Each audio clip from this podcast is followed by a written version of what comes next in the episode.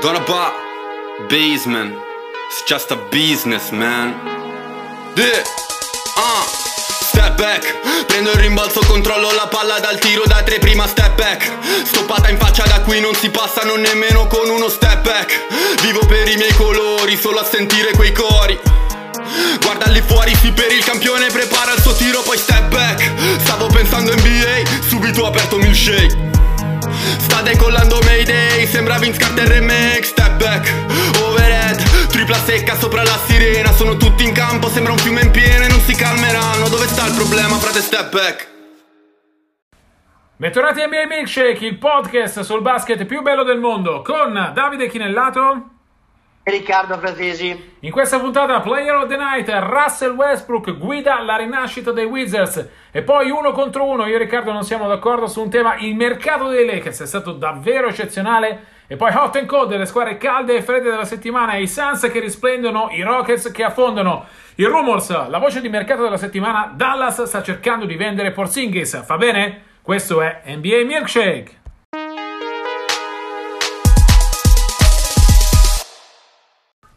Player of the Night, il giocatore della notte Russell Westbrook, 32 punti, 14 rimbalzi, 9 assist, decisivo nella vittoria di Washington a casa dei Lakers, Lakers ovviamente senza Anthony Davis, ma Washington che finalmente eh, sembra giocare al livello che ci si aspettava a inizio stagione, cioè quella di una squadra eh, da playoff nella Eastern Conference. Sono 5 vittorie di fila con, uh, con quella dello Staples Center, Riccardo Westbrook sembra finalmente sano, finalmente il Westbrook dominante in grado di gestire la squadra che ci si aspettava di vedere con i Wizards. Guarda Davide, ero in collegamento Zoom per Gazzetta, eh, mi avevi messo di Corbet ed è stato valeva la pena perché è stata una bellissima partita, risolta al supplementare, vibrante, è una squadra risorta tra virgolette, è una squadra chiaramente nei guai, come ho scritto nel pezzo. Su Westbrook eh, ho, avuto, ho, avuto, la fortuna di aver azzeccato la domanda o quantomeno azzeccato la risposta di Brooks nei suoi confronti. Allora mi ha spiegato, per spiegarlo di servizio a chi ci ascolta. Mi diceva che il problema al quadricipite che ha avuto Westbrook al training camp era stato riaggravato per un altro paio di colpi che aveva subito in stagione. Praticamente è stato a lungo, eh, ha giocato a lungo infortunato. Si sapeva, ma un conto è quando te lo dice direttamente l'allenatore in modo esplicito e te lo dettaglia quello che mi premeva sapere, e Brooks me l'ha detto, è quanto sia importante in una lega di stelle in cui i giocatori fanno il bello e il cattivo tempo e quando vogliono non giocano per mille motivi, anche senza dire motivi, come dimostra Irving di recente, avere un giocatore che anche infortunato, palesemente infortunato, vuole giocare, soprattutto di quella levatura. E, e Brooks mi ha detto, guarda, eh, dice questa cosa, dice tutto quello che, che c'è da dire perché ti garantisco, ma insomma lo sapevo bene, eh, ci sono tanti giocatori, lui ricordiamolo è anche un ex giocatore, che eh, in, in, questa lega se non sono al meglio preferiscono rimanere fuori perché ovviamente non vogliono fare brutte figure. Westbrook è un giocatore che vuole vincere e che mette le sue statistiche uh, da parte pur di far vincere la squadra. Ecco, questa è una cosa che voglio sottolineare perché in passato si, si leggono bestialità di ogni tipo di gente che è ignorante sulle NBA e, e purtroppo eh, diffonde un verbo che è sbagliato, invece di servizio è, bella, è giusto raccontarla, no Davide, per come la conosciamo in maniera più approfondita. Diciamo, diciamo che parlare con i protagonisti, Riccardo, fa tutta la differenza del mondo e eh, noi abbiamo la possibilità di farlo più o meno ogni notte. Ma, ma non perché siamo fenomeni, ma perché giustamente abbiamo la fortuna di, di, avere questa possibilità ed è giusto condividere con voi il valore aggiunto di, di, di questo, questo, valore da insider. Allora è, è bello quando un allenatore eh, ti dice che uh, dalla sua bocca che, che, rispetto alla media dei giocatori NBA il suo giocatore gioca anche infortunato perché è interessato alle vittorie di squadra e non ai suoi singoli numeri. Quando in passato vi raccontavano mh, a torto che eh, eh, eh, Westbrook, siccome ha fatto le triple doppie di media ed è stato reso celebre per, eh, ha vinto anche un MVP per quel motivo, tanti dicevano no, ma è uno che addirittura va a rubare un balzo ai compagni, gioca solo per le statistiche. Se c'è un giocatore che in NBA non gioca per le statistiche, è Russell Westbrook, che da sempre è un giocatore di squadra, ecco, cioè è un giocatore che sacrifica volentieri eh, i suoi numeri pur di far vincere la squadra. Ha tanti difetti anche stanotte in una partita in cui, tornato atleticamente eccezionale, ha dominato fisicamente la gara, ha segnato il canestro decisivo al supplementare e però è ancora un giocatore che fa a volte confusione con la, con, la, con, la, con la, partita in volata, non è il giocatore più lucido. Ma ragazzi, sul piano della, uh, del mettersi a disposizione della squadra, è un giocatore unico e attenzione, eh, poi ti ripasso la palla, perché al di là delle 5 vittorie di fila, se Westbrook atleticamente uh, offre queste garanzie in coppia con Bilda qui a fine stagione, parliamo di uno dei reparti esterni più forti della Lega, secondo me, visto che l'Ester non ha certo corazzate, parliamo di una squadra che secondo me farà i playoff. E chiudo dicendo che Russell Westbrook ha sempre fatto i playoff finora da quando gioca in NBA siccome sono solo a due da, a due partite da, da playoff quando scriviamo eh, quando le, eh, scusate parliamo, eh, parliamo di martedì 23 febbraio sono le due e mezza insomma eh, è chiaro che ci saranno altre partite i Wizard giocano anche di, stanotte però insomma non devono scalare più una montagna ecco. Hanno vinto 5 partite di fila il gap è colmato con l'ottavo posto sono vicini. A questo punto se Westbrook e Bill sono questi eh, insomma le prospettive sono quelle di inizio stagione o quantomeno da playoff. Allora Riccardo hai giustamente ricordato che giorno è, uh, stanotte i Wizards giocano di nuovo allo Staples Center, stavolta con i Clippers, per cui uh, vedremo se riusciranno a proseguire la loro striscia vincente, quella che comunque finisca contro i Clippers, onestamente li ha rilanciati. Avevamo detto quanto Washington fosse in una situazione difficile, quanto l'inizio di stagione sia stato ben al di sotto delle attese, quanto eh, la pausa di 10 giorni per il Covid con 6 giocatori positivi, record finora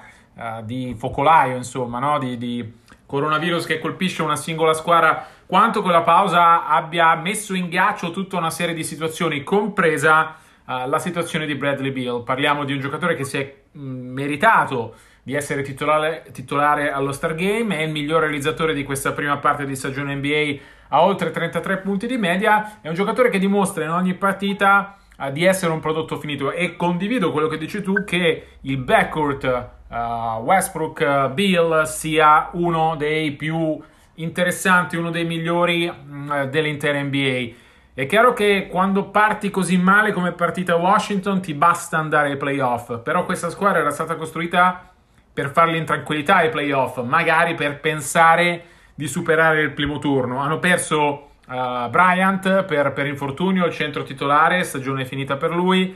Hanno avuto tanti problemi. Adesso in queste ultime partite si cominciano a vedere i Wizards che dovevano essere, quelli che eh, fanno i playoff tranquilli, quelli che a est diventano uh, una certezza e non più un'incognita.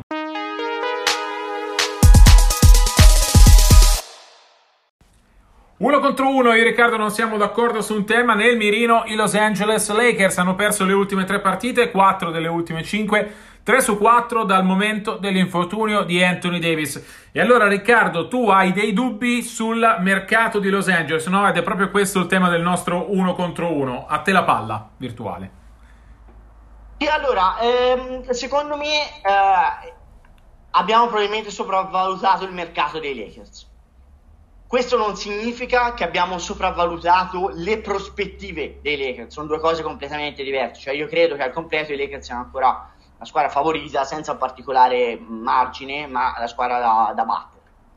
Però eh, quello che sta succedendo senza Anthony Davis e mi stupisce abbastanza relativamente, però appunto è un punto che voglio sottolineare, voglio rimarcare perché secondo altri insomma eh, il gap rispetto alla scorsa stagione era stato colmato.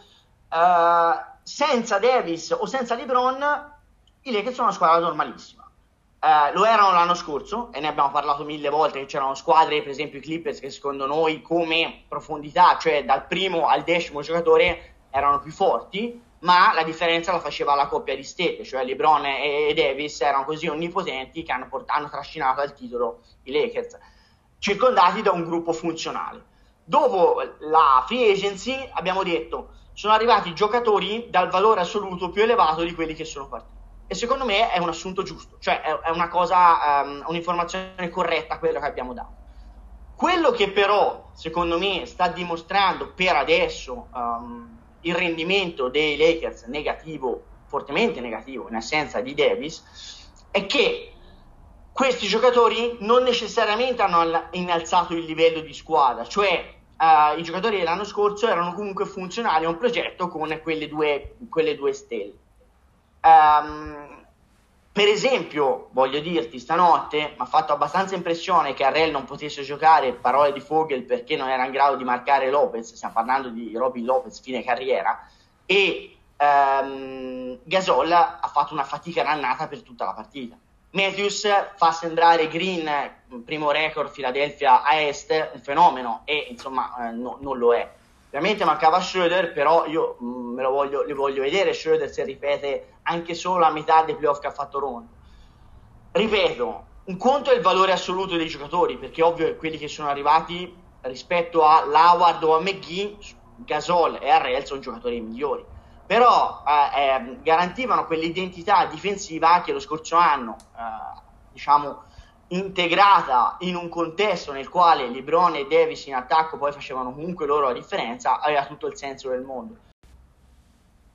Per esempio, l'arrivo di Schroeder, eh, che sta disputando un'eccellente stagione individuale, ma eh, ha comportato che LeBron eh, sia tornato a fare fondamentalmente anche il realizzatore, soprattutto il realizzatore, mentre lo scorso anno da point guard era stato un giocatore che aveva fatto la differenza in un ruolo completamente, completamente nuovo. Allora, non si discute tanto e solo il valore assoluto di chi è arrivato, ma la compatibilità con quelle due stelle e in assoluto la capacità di spostare a prescindere da quelle due stelle. Ecco, secondo me questi risultati stanno dimostrando che i Lakers vanno sempre e comunque dove li portano LeBron e Davis, perché se anche uno dei due è raffreddore, il resto della squadra non è all'altezza di fare la differenza. Non lo era lo scorso anno, sia ben chiaro, e secondo me non lo è neanche quest'anno, perché questi giocatori da soli non spostano e va valutato se sono più funzionali di quelli che hanno sostituito al di là del loro valore assoluto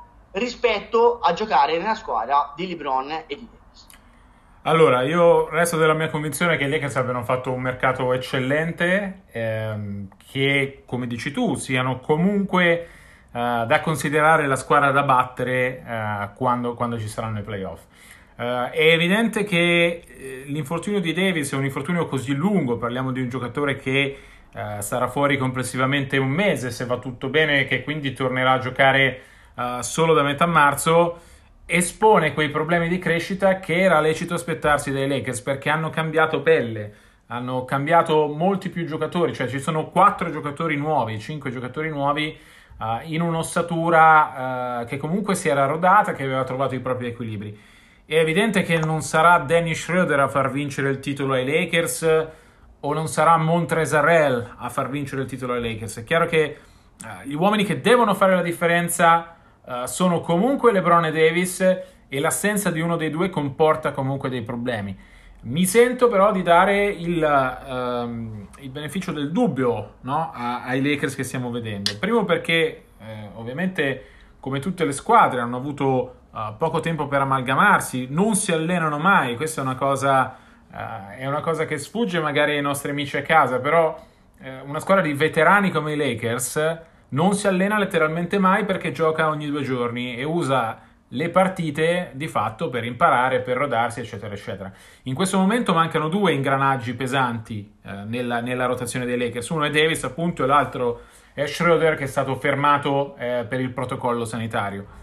È difficile reinventarsi tutto così. In questo momento LeBron sta giocando uh, da point guard, sta giocando forse anche un po' troppo, anche se uh, dopo la partita con Washington ha detto, ha ripetuto che lui è uno che non si stanca, che non pensa a riposarci, eccetera, eccetera.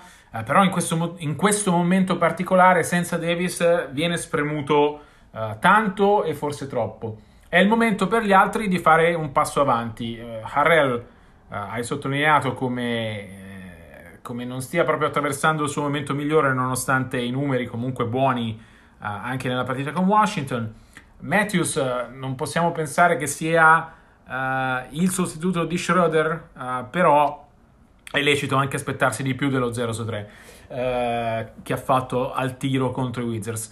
Credo che in generale um, Vogel stia ancora sperimentando con le rotazioni Uh, che l'infortunio di Davis abbia comunque tolto tantissimo ai Lakers, abbia tolto una delle due colonne portanti, ma che in generale comunque il mercato abbia migliorato uh, i Lakers, non solo a livello di nomi, nel senso di confronto, Gasol meglio di Howard, meglio di McGee, uh, eccetera, eccetera, ma che alla lunga risulterà meglio a livello di squadra, solo che c'è bisogno, eh, come, come in tutte le squadre, di un periodo di rodaggio.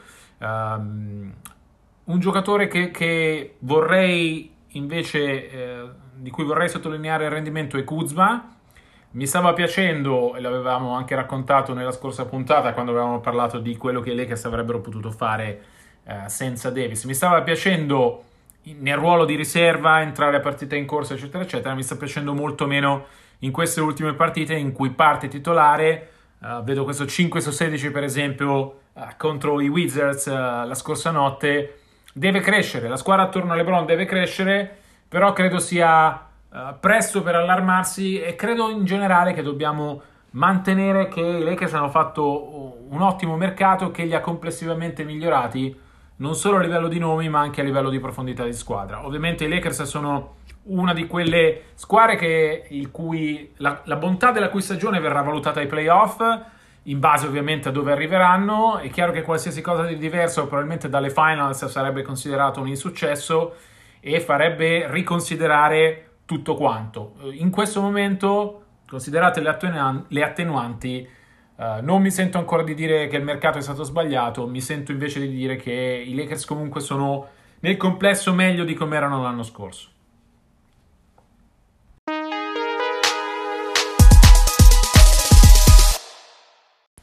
Hot and cold, le squadre calde e fredde della settimana. Andiamo in Arizona, nel deserto, dai Phoenix Suns hanno vinto 9 delle ultime 10 partite. Riccardo sono in volo letteralmente nella Western Conference, sono al quarto posto, 20 vinte e 10 perse, danno l'impressione eh, soprattutto di essere una squadra vera. Attorno all'esperienza di Chris Paul, attorno alla grandezza di Devin Booker, il miglior realizzatore in, in, questa striscia vincente sta viaggiando a 27,2 punti di media mentre tira con il 54,6% dal campo, il 46% da 3 e l'87% ai liberi. Vedremo se sarà tra le riserve dello Star Game. Vi ricordo che stiamo registrando martedì alle 14.45. Questa notte verranno annunciate le riserve delle due conference per lo Star Game. Uh, Riccardo, onestamente guardando Phoenix mi convincono due cose. Uno, la grandezza di Chris Paul, leader straordinario, uh, la cui influenza non si vede tanto nei numeri comunque ottimi, 17,2 punti e 8,7 assist a partita, ma in come con la sua leadership faccia crescere i compagni.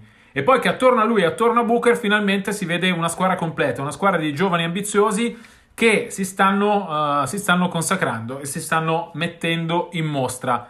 In questo momento i Suns, come dicevamo, sono quarti nella Western Conference. Pensi che sia una posizione che possono ottenere anche alla lunga?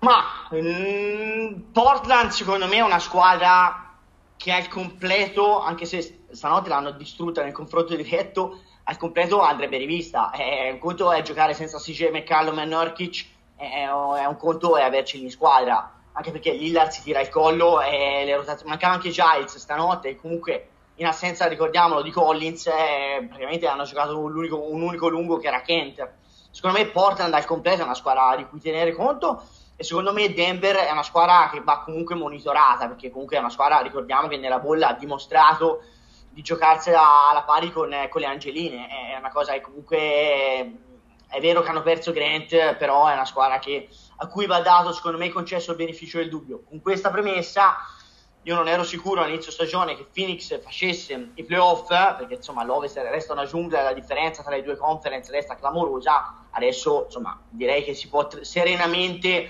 dare quasi per scontato che Phoenix sia una squadra da playoff, e questo è già un bel passo avanti credo che insomma Paul abbia portato una leadership uh, much needed, come dicono in America, di, cui c'era un dannato bisogno, se vogliamo dire così.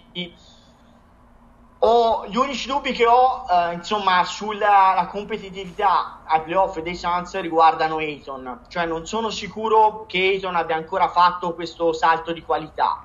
Uh, I Suns hanno una organizzazione molto più funzionale, insomma dal GM al coach ai giocatori di ruolo che hanno messo accanto a due superstar come Booker e Paul. Però bisogna vedere se questo terzo violino insomma comincia a suonare a suonarle agli altri, agli avversari o meno ecco dalla crescita o meno di Ayton secondo me passa il definitivo o meno, salto di qualità dei, dei Phoenix Suns per questa stagione.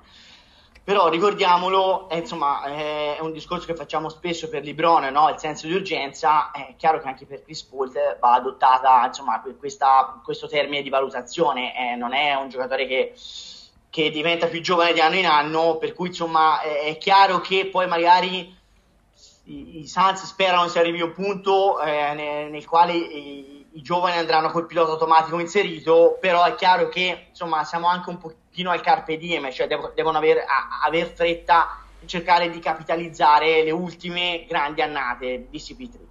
Assolutamente Riccardo, credo che Phoenix abbia capito che aveva bisogno di un giocatore così, ricordiamo che ha cambiato pelle di recente a livello proprio dirigenziale, è arrivato James Jones come general manager, è arrivato soprattutto Monty Williams in panchina, hanno cercato di uh, creare una cultura di squadra prima di tutto che ha trovato in Chris Paul il suo perfetto generale in campo, quel veterano rispettato da tutti, quel leader che toglie un po' di pressione anche dalle spalle di Devin Booker, nel senso abbiamo visto tante finali di partita in cui l'uomo decisivo dei Suns non è Booker ma è Chris Paul e che sta dando decisamente qualcosa in più. È proprio quello che manca a Houston, Chris Paul ha giocato anche ai Rockets per cui il collegamento è facile, non solo perché Uh, Houston è la nostra squadra cold della settimana. È penultima ormai nella uh, Western Conference, ha perso le ultime otto partite. Se dopo la trade di Harden c'era ottimismo, gli infortuni, prima di tutto quello a Chris Wood, che era stato la grande rivelazione di inizio stagione, uh, ci fanno dire che per Houston forse è il momento di alzare bandiera bianca e di guardare al futuro. Il record piange, l'Ovest al contrario dell'Est non è una conference in cui ci si possa reinventare all'improvviso nella seconda parte di stagione. Uh, è vero che Wall è ancora in rodaggio, è vero che Oladipo sta tornando lentamente, è vero che Tucker fa dentro e fuori dal quintetto, però davvero sembra che per Houston sia arrivato il momento di capire che questa stagione probabilmente è andata, no? Guarda, eh, Houston è la quarta squadra che ha mollato questa stagione eh, ancora prima della, dello Star Game, della pausa per lo Star Game, ancora prima di fine febbraio. Eh, a Est Detroit e Cleveland hanno mollato, eh, ce lo dimostra mh, il fatto che hanno, tenuto, hanno messo fuori due giocatori che pagano fior di milioni, tra l'altro con mosse totalmente folli, eh, Griffin, i, i Pistons e ehm, Drummond i Cavaliers. A ovest Mini ha mollato e lo dimostra il cambio di allenatore. Insomma, siamo di nuovo a una, a una rifondazione per eh, provare a porre le basi per la prossima, per la prossima stagione. Ecco, Houston eh, dimostra di aver mollato nel momento in cui sta insomma, negoziando eh, la, la, l'uscita dal taglio del contratto con De Marcus Cousins gli hanno garantito insomma, il contratto, il pagamento fino a questo momento perché non aveva neanche un contratto garantito Bughi lo lasciano per farlo andare eventualmente a una squadra più ambiziosa e l'hanno ufficialmente data su. Questo è il dato di fatto da cui bisogna partire eh, insomma eh, non sono neanche, sono neanche 30 partite neanche metà stagione e Houston, la stagione di Houston è già fallimentare e c'è già la bandiera bianca che sventola. Il passo successivo è capire quali possono essere le prospettive di franchigia. Per me è una franchigia in enorme difficoltà perché quando tu fondi le sorti di franchigia su un giocatore come John Wall che come Carl Anthony Town sono due tra i giocatori più controproducenti con, per gli stipendi che hanno e più sopravvalutati della Lega, chiaro che va incontro a stagioni disastrose una dietro l'altra secondo me comunque con la trade, nella trade con i Nets forzata da eh, presi in ostaggio da, da, Arden, forzata dai capricci di, del Barba comunque hanno ricavato dei buoni asset perché onestamente era difficile in, quella, in quel contesto ricavare molto di più. Probabilmente potevano pensarci prima all'inizio stagione ma in quel momento secondo me hanno fatto il massimo. Però in questo momento non hanno l'uomo franchigia eh, il coach Silas uh, mi ha fatto una buona impressione quando ho avuto occasione di interagire con lui, ma è un coach esordiente, mi andava allo sbaraglio, una franchigia appunto che smobilita e, e ricostruisce da zero fondamentalmente. E c'è stato un cambio dirigenziale, mh, tutto da verificare. Il nuovo proprietario ha subito molte critiche. Per me è una franchigia veramente che rischia di mh, trovarsi di fronte a, annate molto molto molto dure. E, però ecco, su questo uh, insomma, aspettiamo delle verifiche, insomma, è giusto anche non pontificare presto. Ma sul fatto che Houston l'abbia data su in questa stagione sia già insomma, un disastro dopo 30 partite, credo che ci sia poco da obiettare, mi sembra fattuale, no? Sì, direi, direi di sì, direi che le otto sconfitte di fila la distanza che comunque è vero che non è impossibile infilarsi nel play-in, ma è anche vero che sembra Sembra proprio da mosse come l'addio a Cousins, la voglia di essere un po' più giovani prendendo uh, Justin Patton. Um, onestamente credo che Houston da qui alla fine dovrà cercare di capire uh, chi sono gli uomini. Allora, su... ti, interrompo, ti, interrompo, perché ho Twitter aperto e è appena stato uh, rilasciato da Marcus Cousins, quindi visto che registriamo siamo in diretta in questo caso è meglio, è meglio dare l'aggiornamento e ti ripasso la parte. Sì, esatto, beh, è arrivata l'ufficialità di quello che vi stavamo dicendo, no? Come anche da queste piccole mosse si capisca che Houston ha alzato bandiera bianca, che da qui alla fine Coach Silas e la dirigenza cercheranno di capire quali sono gli uomini uh, su cui si può puntare. Probabilmente vedremo anche qualche altro giocatore salutare Houston. Penso a PJ Tucker, per esempio, una energy guy che farebbe comodo a tante contender e che già a inizio stagione. Uh, mentre la dirigenza doveva gestire la crisi Harden, aveva fatto capire che voleva cambiare aria. Um, è chiaro che Houston paga anche un po' gli infortuni, il fatto che comunque eh, dopo la 3 di Harden si sono fatti male in serie tutti, tutti, i giocatori. Non era l'intenzione di Houston alzare bandiera bianca a questo punto della stagione. Eh, ci si è un po' trovata costretta e ora si trova a dover capire attorno a Wood, attorno a Wall, uh, su, chi conta- su, su, chi può contare per andare avanti e tornare uh, al più presto protagonista. È una scelta complicata ovviamente da tante cose, uh, vedremo, vedremo, cosa decideranno in Texas.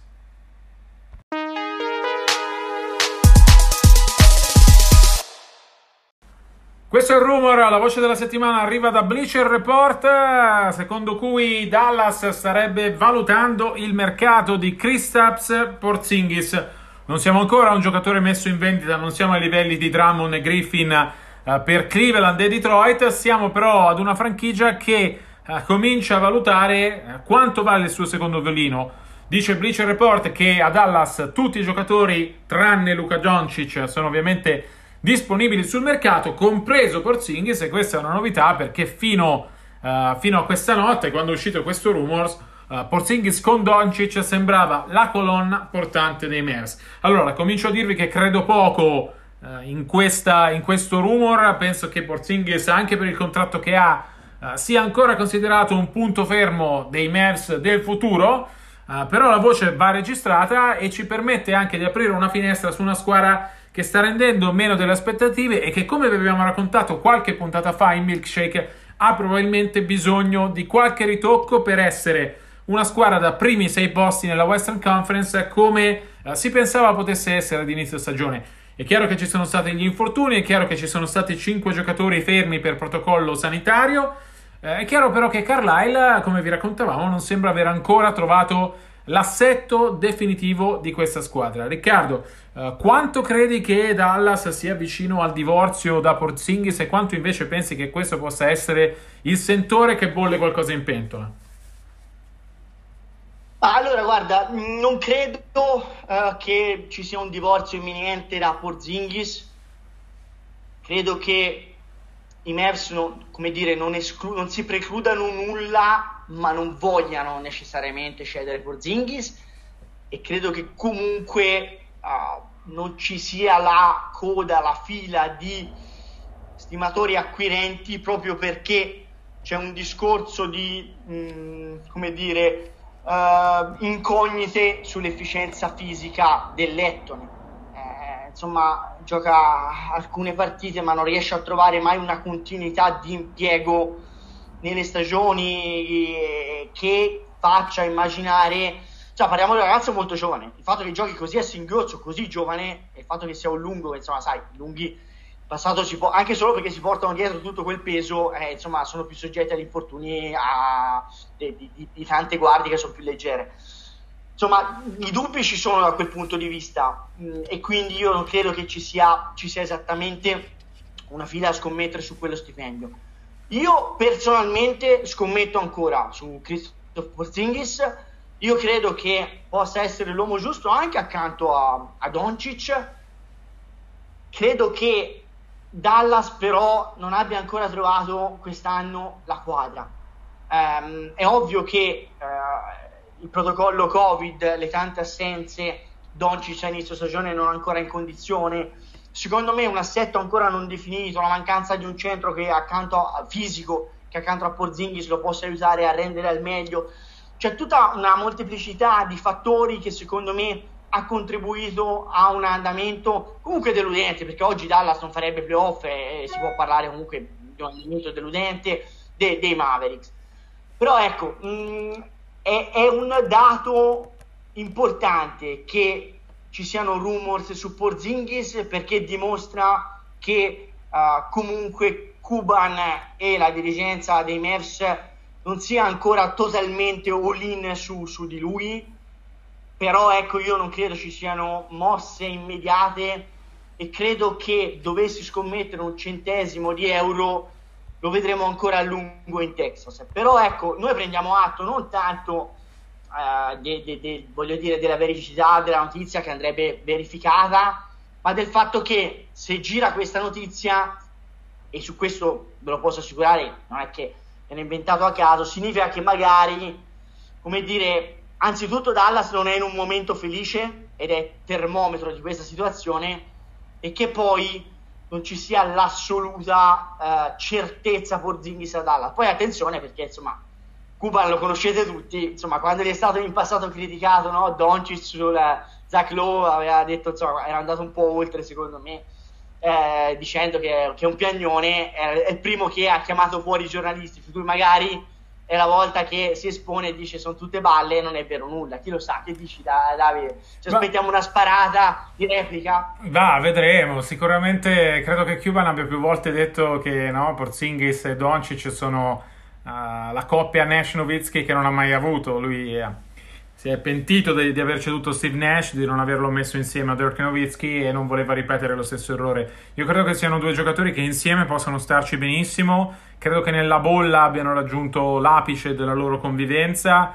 Uh, parlo delle partite ovviamente di, di, regular season in cui Porzingis è stato primo quintetto all bubble e Doncic secondo quintetto all bubble Credo siano due giocatori che riescono a completarsi, ma che abbiano bisogno di giocare insieme per farlo. E finora, per colpa di Porzingis e degli infortuni che ha avuto, uh, ci sono riusciti poco. Penso sia troppo presto per staccare la spina, onestamente. Penso che Dallas faccia bene a capire quanto vale Porzingis. Uh, se c'è qualche folle pronto a fare un'offerta tipo quella che i Nets hanno fatto per Arden in termini di scelte al draft, uh, magari è giusto anche che la considerino. Credo anche che Porzingis sia uh, un giocatore con un potenziale illimitato che sia troppo presto in questo momento uh, per lasciarlo andare, anche perché ha firmato un quinquennale da 158 milioni di dollari e ha oltre a questa altri tre anni di contratto, per cui è un impegno importante per chiunque decida di prenderlo e anche un contratto su cui che Dallas vorrebbe monetizzare in caso davvero decida di cederlo. Ma di nuovo la perplessità resta la, il fatto che ci sia questo rumors, però, come dicevi tu, Riccardo, fa capire che a Dallas qualcosa non sta funzionando come avrebbe dovuto ed è una situazione che vale la pena tenere d'occhio.